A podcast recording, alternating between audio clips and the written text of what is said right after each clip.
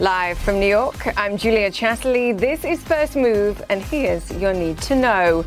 Innovation breakthrough. White House advisor Dr. Deborah Birx says more antibody work is needed to support reopening. No limits. The Bank of Japan scaling up bond buying to fight the economic crisis. And a matter of survival. The future of Airbus at stake as the CEO warns it's bleeding cash. It's Monday. Let's make a move.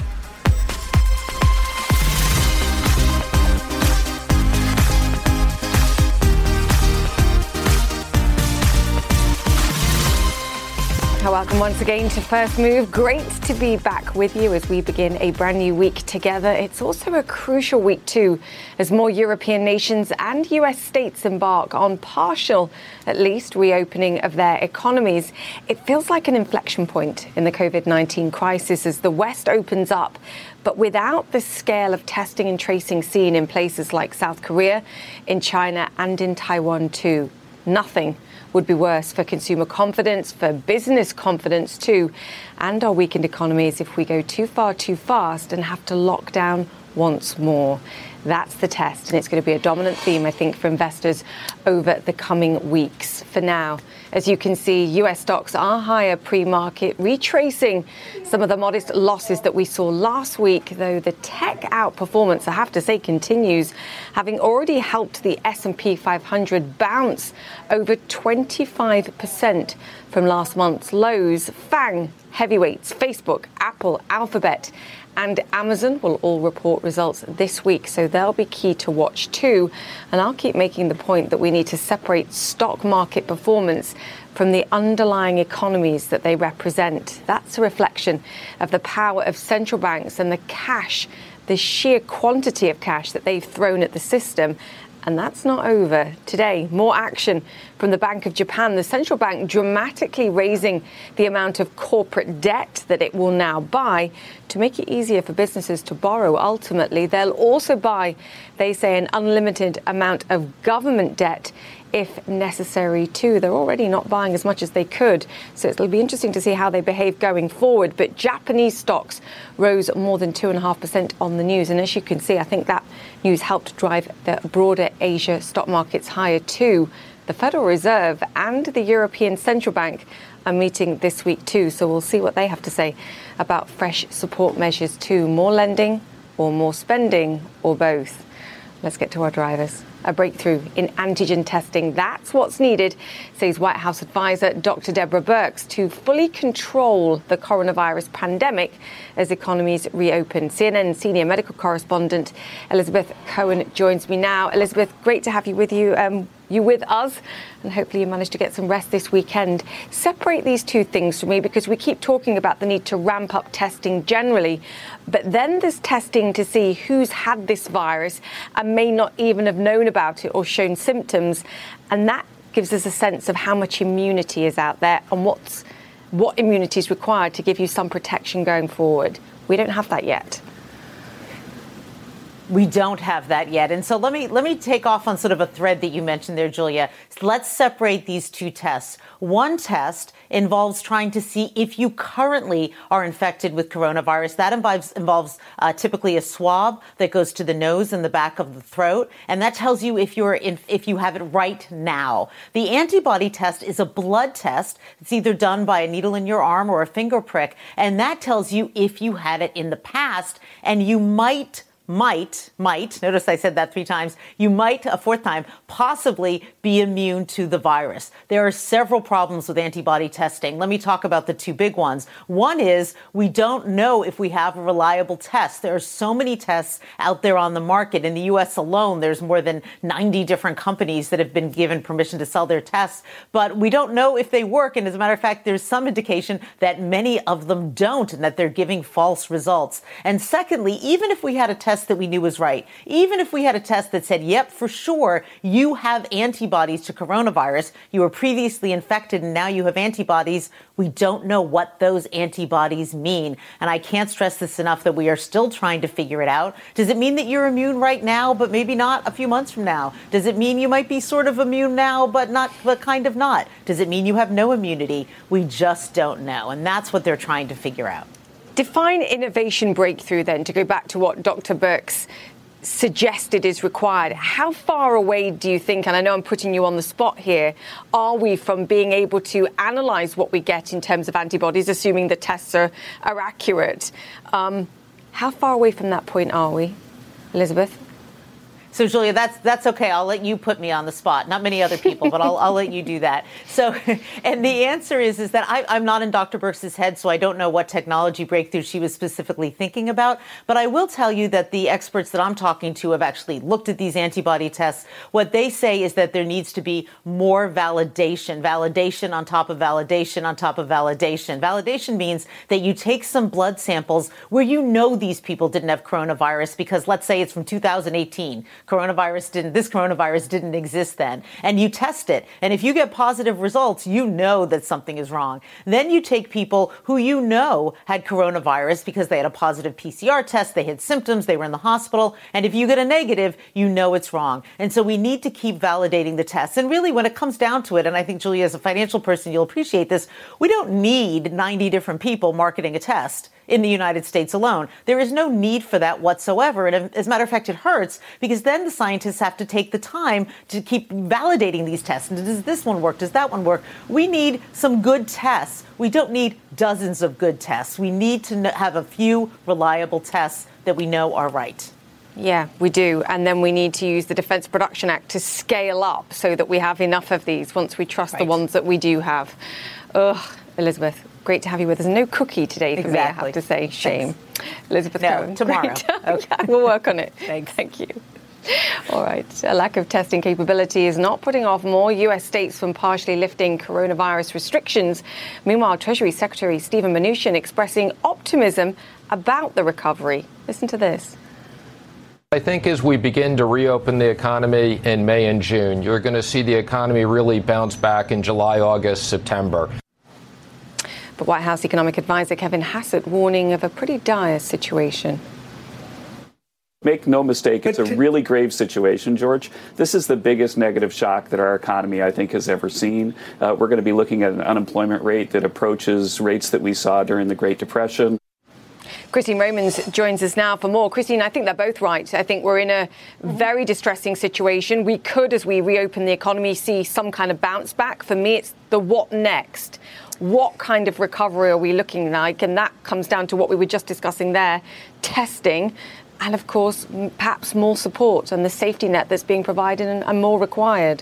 Yeah, I mean, what Kevin Hassett is telling you is what's happening right now. And he's right. Yeah. I mean, these are Depression era numbers, as you and I have said again and again. And what the Treasury Secretary is telling you is that why it won't be a depression because of the unparalleled support between the Fed and Congress to this economy. You're also right that the first thing I was reading this morning were all of these economist notes saying, here's the next wave of aid that we think uh, is going to be coming even before this stuff is even out the door. They're talking about state aid. They're talking about extension of under, these are the economists would like extension, another extension of unemployment benefits, maybe an infrastructure build next year. So there is a feeling that there is fiscal support for this economy. Uh, we don't know what it's going to look like, whether it's a, a V or a U, a W. The Treasury Secretary is clearly saying he wants it to be a V. He thinks it should be a V, but you've got economists saying you're going to need a lot more support for this economy to make sure it's a, a depression with a little d and not a depression with a big D.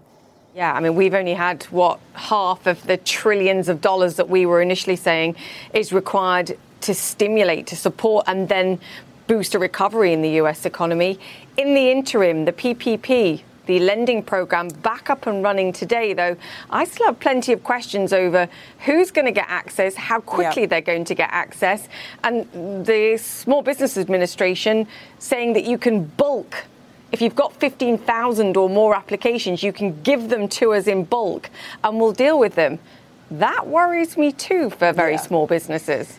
Well, look, so they're saying that that's a one time only deal. If you're one of these banks that's got all of these deals on your book or all these requests for loans on your books, you can get them out the door and then go one by one uh, after that. And we know that the SBA and the Treasury have told these banks, look, if you have applications that are already in queue, go ahead and process those. So a lot of small business owners have been wondering, do they need to apply again? Are they going to be considered? Just exactly what's going on here.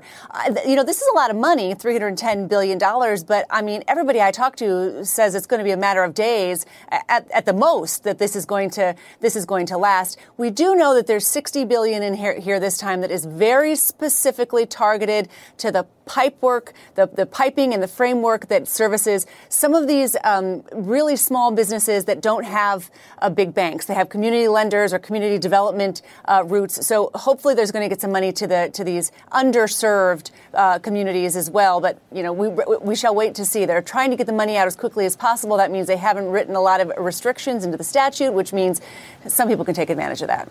Yeah, and they've restricted the big banks to 10% of the pot, so around right. $60 billion uh, here as well. And Bank of America at the weekend saying that they got 50 billion already. So yeah.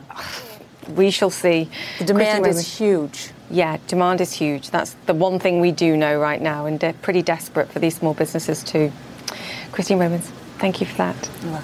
Right, the Bank of Japan reiterating the whatever it takes mantra. The nation's central bank is committing to buying more corporate debt and unlimited government debt as it forecasts a drastic slowdown for the world's third largest economy. Kaori Enjoji is in Tokyo for us. Uh, Kaori, just um, explain to us exactly what the Bank of Japan announced overnight, what support measures, and then we'll analyse um, how good it's going to be. Yeah, well, this is back to back easing by the Bank of Japan, and it's basically telling us that it's going to spend its way out of recession. Uh, the first and foremost, as you pointed out, it's announced that it's going to buy as many bonds as it needs to to try and keep long term interest rates low. So they've removed this cap, which was symbolic to begin with because it wasn't even, even near that. But it does send this message that they're going to do whatever it takes to try and limit the damage, the fallout from the COVID 19 and the, the shutdowns.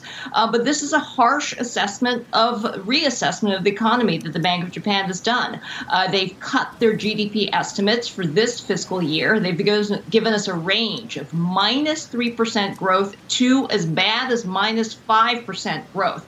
And they're saying that inflation will not hit that 2% target for at least another three years. So it basically means that eight years of this Abenomics economic agenda has been wiped out by COVID 19 over the last three months. Uh, funding costs are creeping up. This is a worry. And in a surprise move today, they said, the Bank of Japan said that they will offer interest rates of 0.1% to banks if they take advantage of a loan scheme that was put in place to try and get banks to lend to smaller companies. And I think this is critical because unlike after Lehman, when it hit the manufacturing sector the most here, which is the backbone of the Japanese economy, this time around it's hitting the service sector. And these are mom and pop stores, but they're a critical part of the economy because they employ 70%, they provide 70% of the jobs. So they want to take mm. up the banks to be able to take up all of that. And of course, basically, they're putting up a wall of money, offering to buy commercial paper and uh, corporate bonds.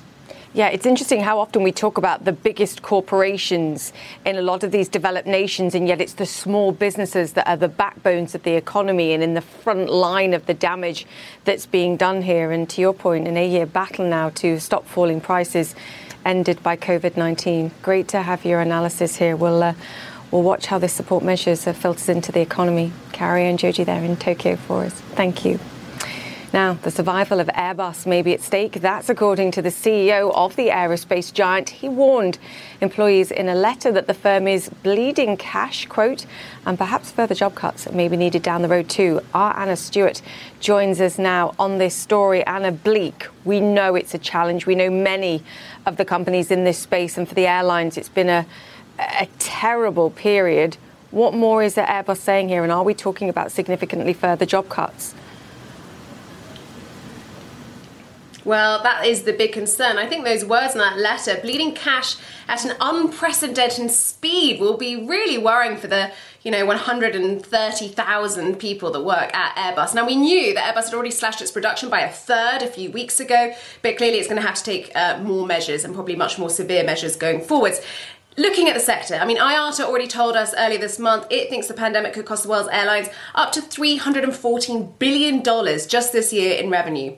Some airlines will get bailouts. We're already beginning to see some of that. Some airlines won't. Some airlines will not survive the coming months. And speaking to an aviation analyst this morning and talking about the implications that that has for aircraft orders, well, you can add more uncertainty in terms of what will we see in terms of consolidation of airlines and how will that change what they need in terms of aircraft even after restrictions are lifted, what will the consumer appetite be to fly? How will it change in the months and possibly years in terms of the balance of long haul versus short haul? All this has an implication, of course, for the order books. And frankly, the next four or five years of orders almost feels like a work of fiction if you're looking at it from Airbus and Boeing's point of view at this stage. So many questions. Now, Speaking about Airbus specifically, uh, they can uh, use some of the furlough schemes. We know they're doing that in France for around 3,000 workers. We're not sure whether they furloughed any workers in the UK. There is a scheme here as well. There are loans, there are credit lines from banks. But what we're looking at for Airbus, for Boeing, for the airlines is not just a short term, few months sharp downturn and a V shaped recovery. We're looking at months, maybe years of financial pain. Julia? Yeah, it's it's a fundamentally changed sector, and to your point, we don't really have clarity on what recovery looks like, and that is the critical challenge for all of these um, for these companies. Talk about Boeing specifically because it's a big week for them too. Earnings. We'll get details if they are going to take that financial money and under what conditions too. So, lots to come from Boeing as well this week. Lots come this uh, week, and over the weekend we had news, of course, uh, about the contract they had with Embraer. Uh, given everything we just mentioned, it's unsurprising they no longer want to go through with buying an 80% stake in Embraer's commercial jet unit. That was going to be a $4.2 billion deal. Embraer, though, saying that Boeing has wrongfully terminated the deal. They're going to take legal action. It could leave Boeing with a termination fee of $100 million. Add to that, Julie, in addition to the pandemic and all of these unforeseen sort of challenges and questions, the fact that the 737 MAX is still costing this business hugely. In January, they said that the uh, the grounded planes were going to cost them nearly 19 billion dollars, and that was before the pandemic. And last month, with airlines cancelling orders for 150 of those planes, so the challenges for Boeing just keep coming. Big week for them, earnings, and as you said, that deadline to apply for a government uh, aid package. Julia. Yeah, Anna Stewart, thank you so much for that analysis there. What a challenge. All right, we're going to take a break here on First Move. But up next, essential testing. A former head of the CDC says the United States is not ready to reopen. We get his take on what's needed before America returns to work. And Uber's new roadmap, how the car hailing app is adjusting to a world in which customers stay at home and off the roads. Stay with us.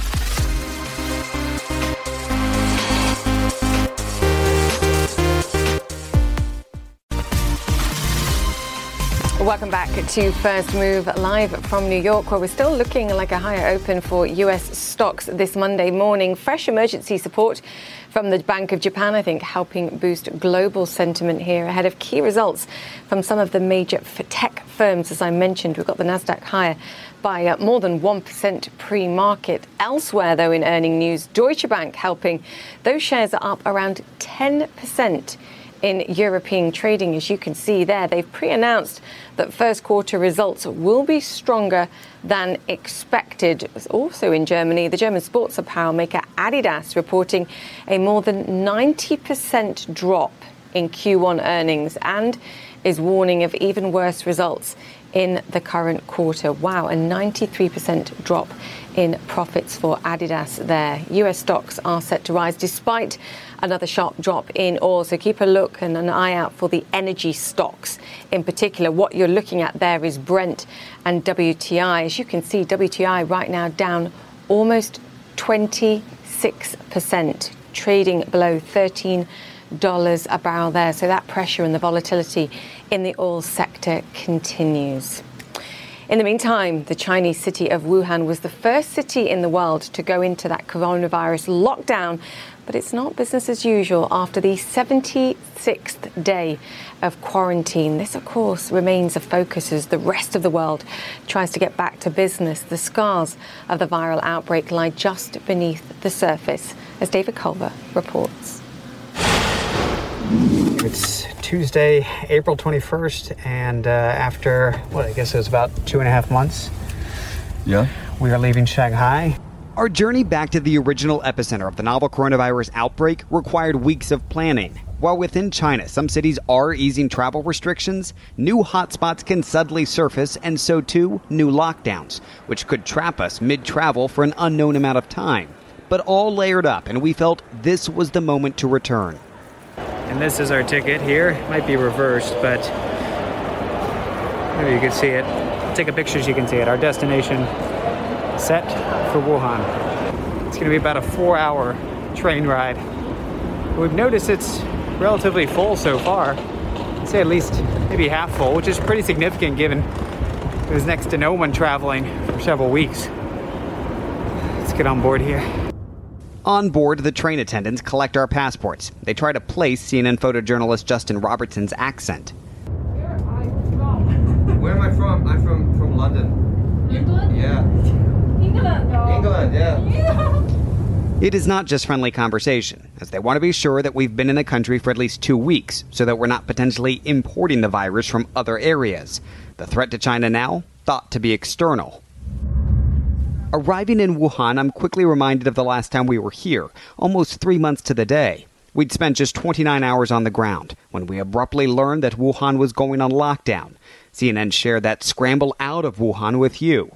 A rushed checkout, sparked by a 3 a.m. phone call. Our rush right now is to uh, check out, get out. We headed to the train station as soon as we got word. As we arrived, crowds already lined up for tickets, stretching out the door. It's 4:15 in the morning here, and the only way to buy tickets at this hour uh, is in person. From there, it was off to a Beijing hotel, quarantining before the rest of the world realized you'd soon be doing the same. 14 days in a hotel room to make sure we'd not contracted the virus. We continued our live reporting from quarantine, then relocated to Shanghai, and here we were, three months later, headed back to Wuhan. The lockdown was over, but the hesitation remains. Um, you know, just As we interviewed an American who's lived in Wuhan since 2009, we also experienced the increased skepticism toward foreigners like us and the growing distrust of Western media, a crowd of police questioning us. What do you say? Where are you from? Oh, you speak English. Huh? I'm from I'm from U.S., but I live in Beijing. It was not our only interaction with authorities. When we returned to what some Chinese scientists believe to be the source of the outbreak, the Huanan seafood market, and started recording, police stepped out of a nearby tent to ask us why we were there. Oh, okay. What do you say? Just, just, just be quick. Perhaps the most sensitive spot on our visit, this funeral home and crematorium. Normally, you do not find police posted outside. But last month, Chinese media published a report claiming more urns were distributed than reported coronavirus deaths, calling into question the official figures. We wanted to investigate, but even as we were across the street, police quickly approached us. Tell them who we are. Show them who we are. We just attempted uh, to go to one of the funeral homes in hopes of seeing some of the grieving families and hearing from them their perspective of what transpired over the course of the lockdown and losing their loved ones. As we were there, police didn't like that we were there. They happened to be positioned right outside. Held us there for a little bit, didn't let us leave, and finally, after a few minutes, we were able to continue on our way. Given that many medical experts believe the virus transmitted from wildlife to humans, we wanted to go to another Wuhan wet market to see what they were selling. It's pretty much find markets just like this all across China. This is actually a pretty normal one. You've got a bag full of toads, some fish on the chopping block over there. No wildlife here, but some snakes, lots of frozen poultry, along with an array of fresh vegetables and spices, all under the same roof. Scenes like this appear to show the city of 11 plus million residents coming back to life. Folks enjoying a game of badminton or just soaking in the stillness, knowing that after weeks sealed inside your home, this is a luxury. And while many of the businesses here remain closed, the ones that have reopened are changing up the way they operate, keeping customers outside, bringing the products to them. Hotels like ours spraying down everyone who walks inside with disinfectant. The elevators are marked with a safe social distance. They provide a tissue to keep your bare fingers from touching the buttons.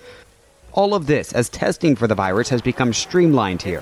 Before we left, we had to get ours done too. An easy appointment to make, a quick throat swab, a $35 fee to expedite the results, and 24 hours later, we were handed the paperwork showing we were negative. And with that, we could then safely depart.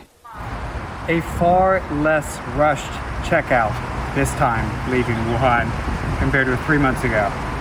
We're getting in the car, we're headed to the train, we're headed to Shanghai.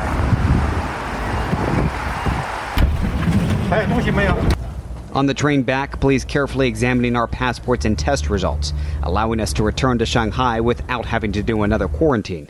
Once again, leaving behind Wuhan as it slowly awakens in this post lockdown era. The people left a bit shell shocked, navigating this uncertain moment with a cautious optimism. And the story now finds us back here in Shanghai. A lot of folks will ask what life is now like in Wuhan, given that they technically reopened on April 8th. The reality is, they're still far from open. Many businesses still remain closed. By our guess, more than half, based on what we saw driving through many of the commercial streets. And a lot of the folks are still hesitant, uncertain about what they believe might come, assuming that could be a second wave. David Culver, CNN, Shanghai. We're going to go live to Shanghai and chat to, to David in just a few moments' time. I have so many questions watching that in light of the reopening that we're seeing elsewhere. Testing streamlined, one of my key takeaways. More to come, and of course, the market open. Stay with First Move.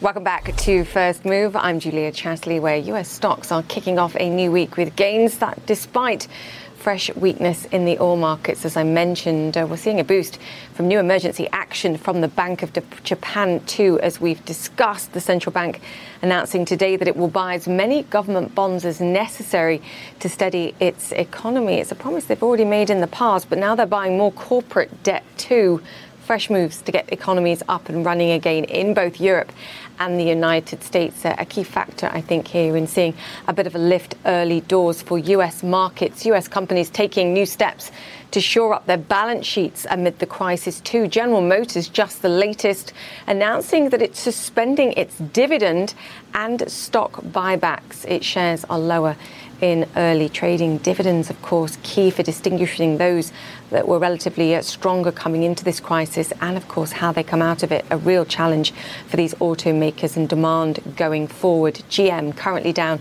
almost 3% in early trading. The cars, of course, a key factor in what goes on in uh, the Chinese economy as well. We were just hearing about life back in Wuhan and the recovery post the lockdown. David Culver has just returned from Wuhan, as you were hearing there, and joins us now from Shanghai. David, always great to, to have you on the show. As you were pointing out there, and there were things that were jumping out to me as you were speaking. One, normal is a new normal. It's not what we saw in the past, but things like testing becoming streamlined, the test that you fast tracked in order to be able to leave Wuhan and go back to Shanghai. And when I look at Europe and I look at the United States, we are nowhere near that in terms of capabilities here. It's pretty frightening, I have to say. I've heard that a lot, Julia, and I, I think frightening, frustrating. I, I, think a lot of people are worried when they see that. But the other thing I, I, would stress here is that it's not always been this way. In fact, I'll just go back to some of our reporting three months ago, and you realized how dire the situation was when it came to the lack of testing capacity within Wuhan, within Hubei province, the original epicenter of all of this. At one point, they only had some 200 tests available each day. I mean, Wuhan's a city that is larger than New York. More than 11 million people live in that city. So it gives you an idea of, of how desperate they were early on. However, what we've now seen is obviously when the central government took over, uh, they, they pushed aside the local government, which was seen as mishandling, underreporting, covering things up, and a military like operation to ramp up production took place. And of course, now you have hundreds of thousands of tests available each day to the point where we can go down there. And as foreigners, we're the ones that they're really skeptical of because we're seen as potential imported cases of the virus. And so they make sure that if we're going to be traveling around, that we have to get tested. And the same is now true for locals too. But they have that capacity where you can simply make an appointment and pop in that day. And if you pay an expedited fee, 24 hours later, you get the results. If you don't pay the fee, you can wait three or four days and still get the results. And it's those results, Julia, that then allow you to travel around China, essentially saying, I'm clean, I'm not bringing anything uh, beyond myself with me, uh, no virus to, to, to potentially expose others to. Yeah, your point about the ramp up, though, going from 200 tests a day to what we now see is critical as well, and other nations we hope will follow suit. David Culver, always a pleasure. Thank you so much for updating us Thanks, on that Julia. from Shanghai there. Thank you. China, of course, a crucial manufacturing hub for the US retail sector, though supply chains have been disrupted both by the global COVID 19 pandemic, but also, and we can forget this and shouldn't, the ongoing trade tariffs on products entering the United States from China. US retail sector, of course, in the firing line for this. Retail sales fell almost 9% last month. It was the worst monthly decline on record. Stephen Lamar is the president and CEO of the American Apparel and Footwear Association and joins us now. Stephen, all sorts of fears and great to have you with us about the retail sector and its relative resilience as we push through the coming months. What's your assessment? Just how bad has it been and will it become? Well, uh, Julia, thank you for having me on the show. Um, this has been devastating. This is a, a, deadly health crisis that's turned into a, an existential economic and business crisis. You know, companies have had to close their doors. Uh, they do this out of the out of abundance of caution and safety, of course. It's the right thing to do, but you know, these are companies that are not structured to operate with no revenue coming in. So, with no revenue, they've had to lay off employees. They can't pay their bills. Um, and this has um, terrible economic consequences and reverberations throughout the supply chains, um, both in the U.S. and, and throughout the world. It's it's really been very very tough, very hard to see um, our economy and the global economy going through this. We've seen a few winners, and it's those that have fundamentally strengthened and grown their online offering. Amazon, of course, is a classic example of this. Do you worry that those that have been relatively resilient, and we've seen them higher, and it's Walmart, it's Target, it's Amazon, will perhaps continue to benefit and we'll see less diversification in retailers following these events? Well, this is this is a, a crisis that's um, that that's really led to some some companies being able to grow their online business. For example, of course, that's one of the areas that we've seen um, a lot of um, a lot of positive news. But not everyone's structured to be online. Um, all the, the millions and millions of jobs that are still dependent on brick and mortar, um, those stores are, are shuttered and those jobs are, are temporarily lost. And that's one of the reasons we've been um, so aggressive in talking to the government and advocating for the government to um, provide liquidity. You know, liquidity is the name of the game. We want to get as many of these companies that um, are temporarily shut to uh, to stay around, so that when the economy does start back up, and we want to make sure the economy can do that in a safe and responsible manner. So when the economy does start up, it can it can do so, and it can provide um, those jobs, either retain those workers to the extent they can, or we hire them quickly uh, once consumers have enough confidence to get back into into the stores. Steve, now you're also asking for the tariffs, the tariffs that are still being applied to US businesses that are importing Chinese goods. Have you asked for those to be suspended or removed? Because surely that would help too. Yeah, we have a, we have a number of asks in this area, and, and in fact, last week we released a statement signed by about 70 uh, of our sister trade associations around the world, making a similar request of governments um, throughout the world to, to be united in this effort, um, not only to provide liquidity, but also to provide some tariff relief and, and uh, restrain themselves from any new trade barriers. In the case of tariffs, um, we have a situation where we're asking the U.S. government to defer duties for a period of anywhere from 90 to 180 days uh, they've already done some of that. We're asking them to do more to continue that going. Because what happens is companies have to they have to make a decision. Either they can pay the U.S. government those tariff costs, or they can use those those that cash to pay their payroll to to keep their employees on the payroll. And when you have a choice between paying the U.S. government or paying your payroll, um, and you have to pay the U.S. government, the employees lose. So we're hoping that the federal government will extend those tariff um, deferral programs uh, so we can continue to to preserve that cash to keep operations going. We're yeah, also asking, yeah, right. Well, sorry, and we're also, was going to say, we're asking asking them as well to to suspend tariffs on items of personal protective equipment. These are items like masks and gloves and and isolation gowns, where we still charge tariffs, including those damaging punitive tariffs on those items when they're coming from China. This could be as much as 33 percent and we're asking the, the, the government to, to cease collecting those tariffs, to suspend those tariffs, so we can deliver more of them. So um, when governments are, are buying and, and, paying for those products, they don't have to pay as much um, because that, that, that tariff cost simply is a cost that's added to the final consumer. Yeah, it's insanity to me that protective equipment still has tariffs on it when we know there's desperate needs still in the United States. Stephen, very Absolutely. quickly, what proportion of businesses do you think we lose in the retail sector, even with the support measures, lending, hopefully the removal of some of these tariffs? What proportion do we lose? Oh, I think it's too early to predict that. I mean, our goal is to lose as, as few as possible. We want to make sure that, you know, we come out of this as strong as we possibly can.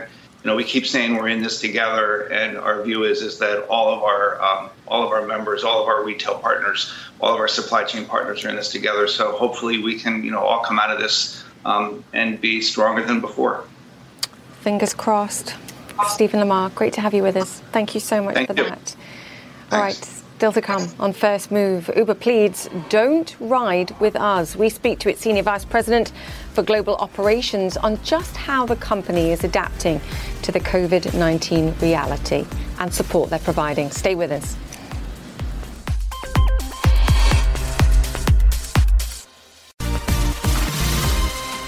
Welcome back to First Move. In a sign of how things have changed during this pandemic, Uber is now doing the opposite of what it's been doing since the company started. It's encouraging people not to use its ride hailing services.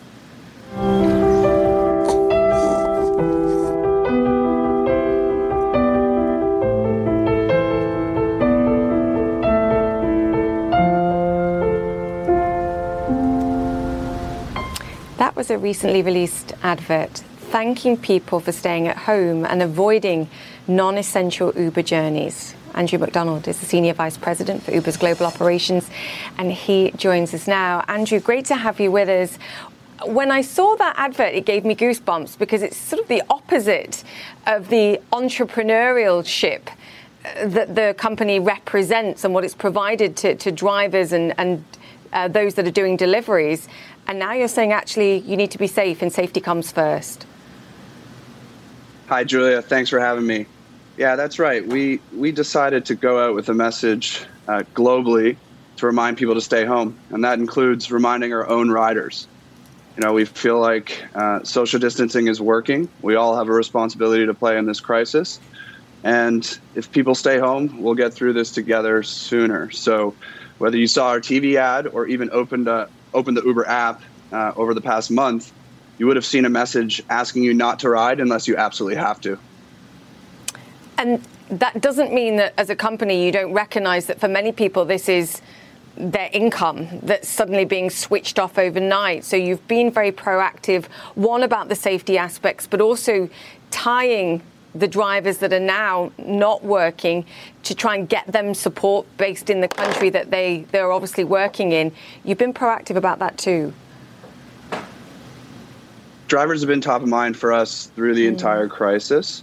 One of the things we've done is we've actually launched uh, an area of the app called the Work Hub, where you can connect with other opportunities to earn money while the rides business is down. Uh, so that includes delivering on the platform. Our delivery businesses are up and doing quite well food delivery, grocery delivery, those types of things.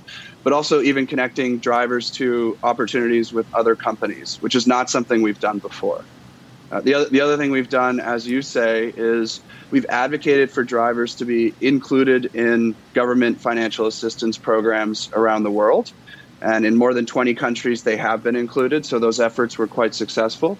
And now we're working to provide information, to provide resources uh, in all 50 states in the US and then in 20 countries around the world for drivers to actually access that financial assistance. So these are just a few of the things we've done. There's obviously much, much more we can do. Um, but we're doing our best to prioritize the safety and financial security of drivers through this crisis.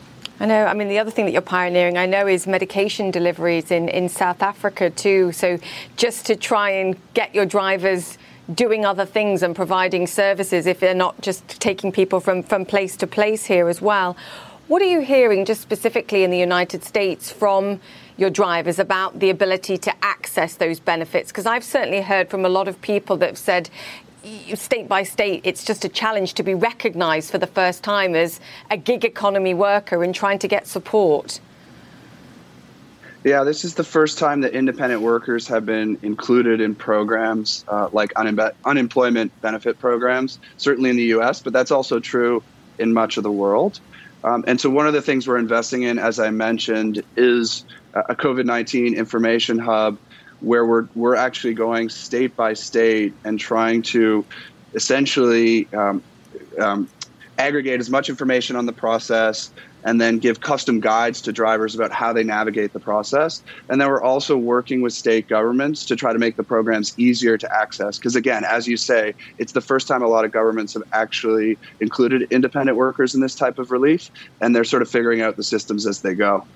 Yeah, it's a challenge. And to your point, as you quite rightly say, it's not just in the United States. It's the first time we're really getting a sense of what the gig economy represents and, and providing support in, um, in periods of difficulty.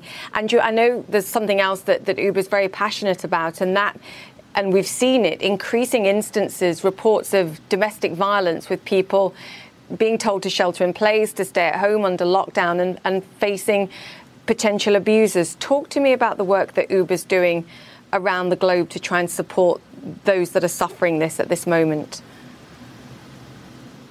So last week we announced a program where we're donating 50,000 free rides uh, to victims of domestic violence around the world. This is going to be in 16 different countries, 35 cities around the world. Uh, unfortunately, what we're hearing from experts and from our partners in the space is that over the past few weeks, pe- as people have sheltered in place, uh, incidences of domestic violence uh, have increased pretty dramatically. And that's a very sad reality of people staying home, and, and home is not safe for everyone. Uh, so, what we're doing is partnering with shelters around the world to distribute these free ride codes and, and try to remove transportation as a barrier to accessing safe spaces.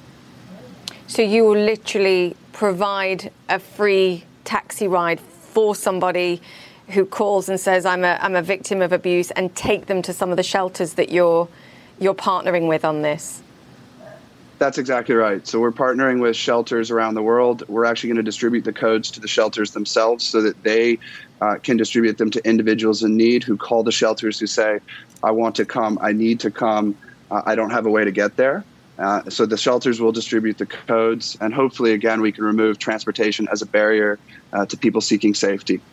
Yeah, it's fantastic. So, those that are suffering domestic violence, free food, trying to support your workers. It's one heck of a challenge, um, Andrew, but thank you so much um, for the work that you're doing, and we'll stay in touch and uh, gauge progress. Andrew Macdonald there, Senior Thanks. Vice President at Uber. No, thank you, sir. Thanks. Okay. And if you're a victim of domestic violence living in the United States or know someone who does, please contact the National Domestic Violence Hotline. The number is 1 800 799 SAFE. You can also support organisations such as the National Network to End Domestic Violence or nomore.org. We're back after this. Stay with us. Welcome back to First Move. Dr. Anthony Fauci has become a household name, so it seemed only a matter of time until he got the Saturday Night Live treatment. And that's why our Alisyn Camerota asked him this a few weeks ago. Which actor would you want to play you? Um, here are some suggestions that I've heard Ben Stiller, Brad Pitt. Which one? oh, Brad Pitt, of course. well, on Saturday night, Dr. Fauci's wish came true. Take a listen to this. Now, there's been a lot of misinformation out there about the virus. And yes, the president has taken some liberties with our guidelines. So tonight, I would like to explain what the president was trying to say. And remember, let's all keep an open mind. Anybody that needs a test gets a test. We, they're there. They have the tests. And the tests are beautiful. Okay. A couple of things. I don't know if I would describe the test as beautiful, unless your idea of beauty is having a cotton swab tickle your brain.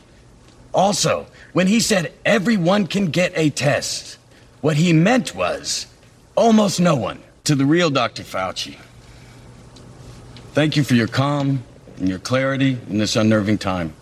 And thank you to the medical workers, first responders, and their families for being on the front line.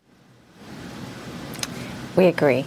a nice thank you, and far better Brad Pitt says it than I do. But um, wasn't he great, Dr. Fauci? anyway, thank you for watching. Stay safe. We'll see you tomorrow, same time, same place. Stay safe.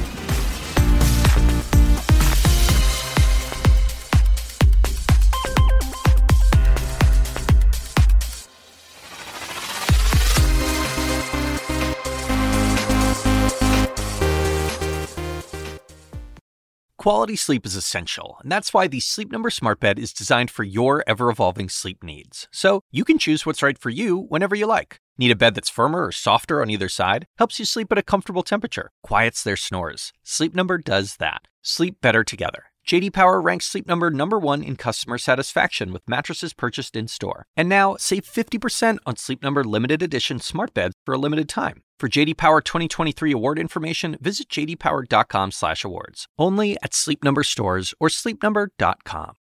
I'm Dr. Sanjay Gupta, host of the Chasing Life podcast. In honor of our 10th season, we want to hear from you. Leave us a message at 470-396-0832 and tell us how you chase life. It could be used on an upcoming episode.